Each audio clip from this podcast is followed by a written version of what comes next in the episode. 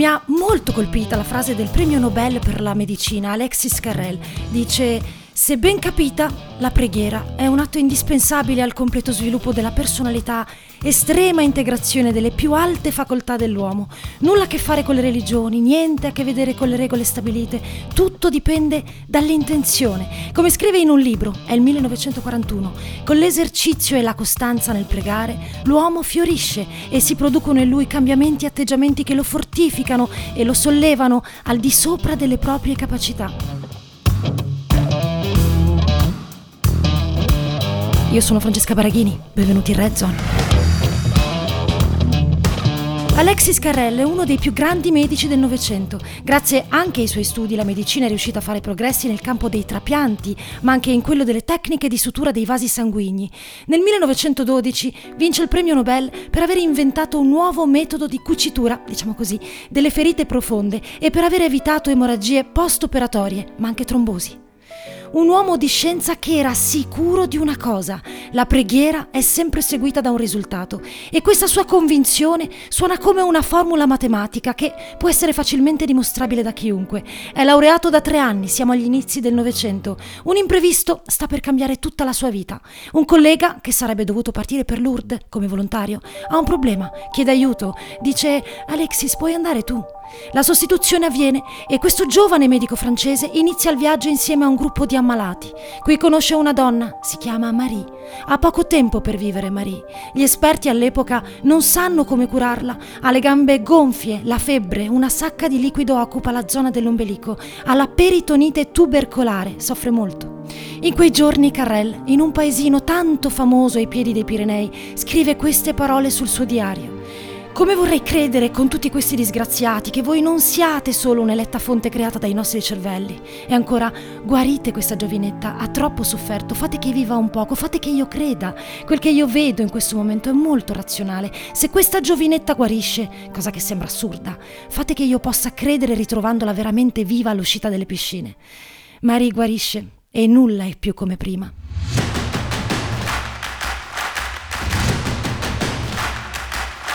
Tanti anni dopo la scienza avrebbe iniziato degli studi, non senza critiche, contraddizioni, eccetera. Comunque, nel 1988 il The Southern Medical Journal pubblica un esperimento sulla guarigione a distanza, spiegato meglio. Persone che pregavano per altre persone, senza trascurare le cure mediche, chiaro. Tradotto, 393 pazienti del San Francisco General Hospital sono stati assegnati, diciamo così, e informati, chiaro, a dei gruppi. Da una parte un gruppo di preghiera che aveva in carico 190 92 pazienti e dall'altra un gruppo di controllo con 201 pazienti. Specifico, il gruppo di controllo è quello che fondamentalmente non fa nulla, va avanti nella sua vita e serve ai ricercatori per capire quanto sia importante una variabile. In questo caso la variabile erano delle preghiere. Lo studio è durato oltre 10 mesi. Sembra che i pazienti affidati al gruppo di controllo abbiano avuto bisogno di antibiotici e diuretici con frequenza maggiore e statisticamente significativa positiva rispetto al primo gruppo, affidato a chi pregava per lui.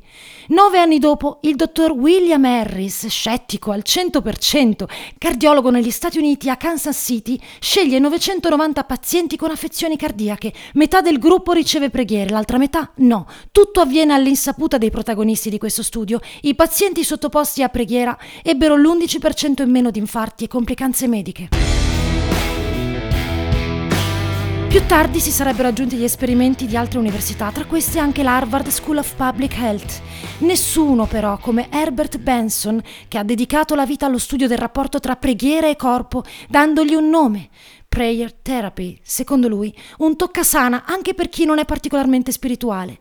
Benson è un medico, classe 1935, fonda una scuola che si chiama Mind Body Medical Institute.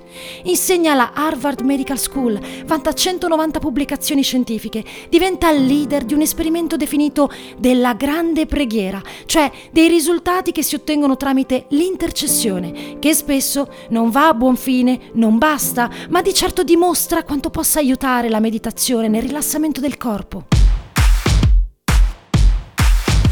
Una delle sue ricerche si concentra sull'analisi dei profili genetici di 26 volontari. Nessuno di loro aveva mai pregato o meditato prima, prima che gli venisse chiesto di trasformare queste due pratiche in un rituale quotidiano di 20 minuti. Dopo due mesi, otto settimane, i ricercatori hanno analizzato nuovamente il profilo genico dei volontari. Cos'è venuto fuori?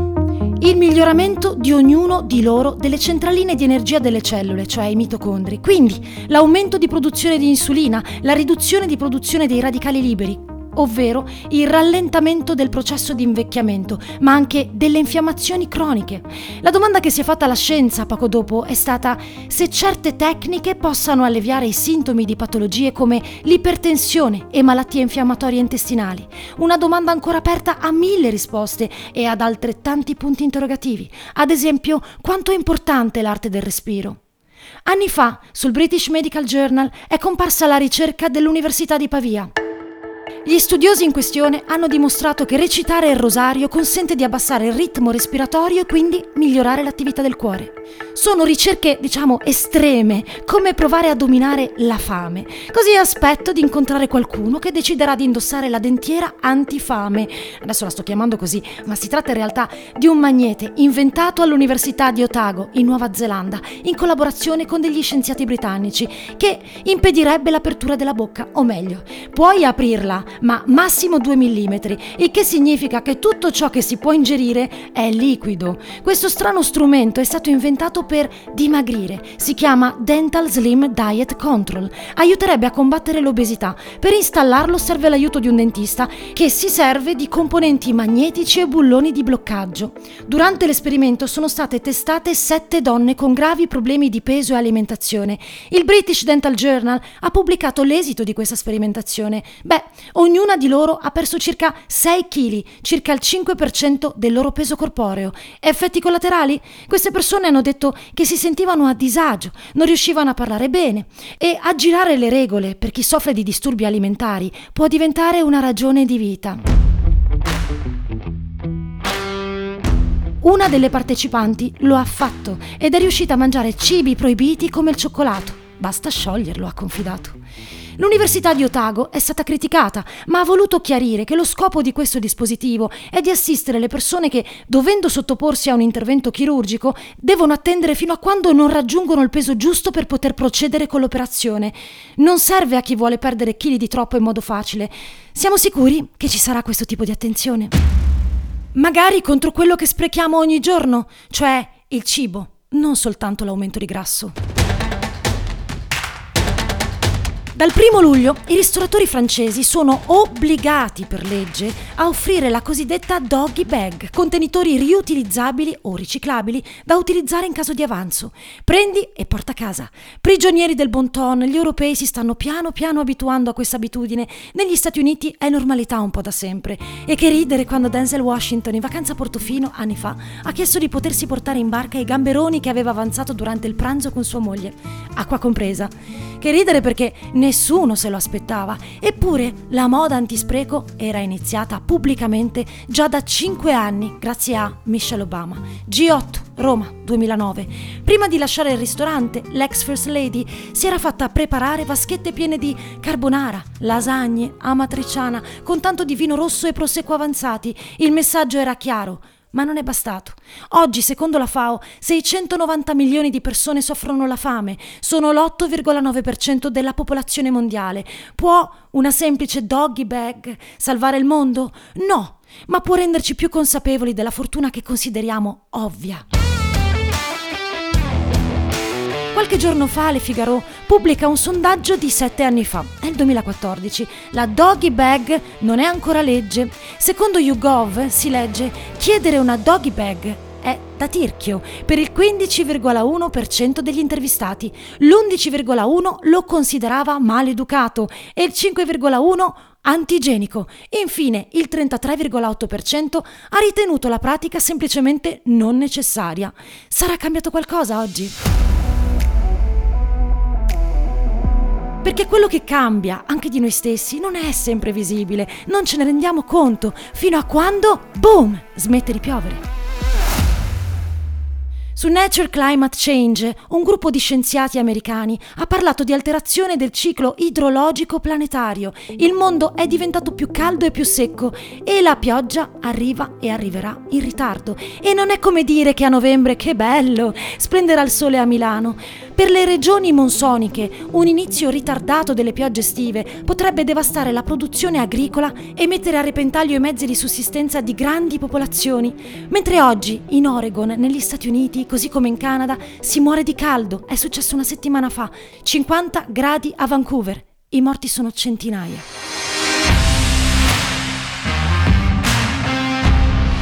La settimana scorsa a Washington le temperature salivano e l'asfalto ha iniziato ad ammorbidirsi, quasi a sciogliersi, formando delle buche. In poche ore sono state chiuse le autostrade, si sono sciolti i cavi elettrici di alcuni tram, qualcuno ha avuto paura che si potessero deformare i binari. Le strade e le ferrovie non sono state costruite per sopportare questo tipo di temperatura. Molte autostrade americane sono fatte con un cemento che è il mix tra pietre, ghiaia, sabbia, più un materiale che arriva dal petrolio. Con il caldo estremo l'asfalto diventa morbido, si scioglie, forma adossi, può provocare incidenti anche gravi. Per non parlare dei cavi della metro, ogni cosa ha una resistenza e in questo mondo, come se la vita valesse meno dei soldi, ha un prezzo. Il cambiamento climatico potrebbe aumentare i costi di manutenzione delle strade e riguarda tutti, anche quando pensiamo che non sia affare nostro, in realtà lo è, anche se non vogliamo, come essere nelle intenzioni di qualcuno che non conosciamo, senza saperlo, eppure a volte stare meglio.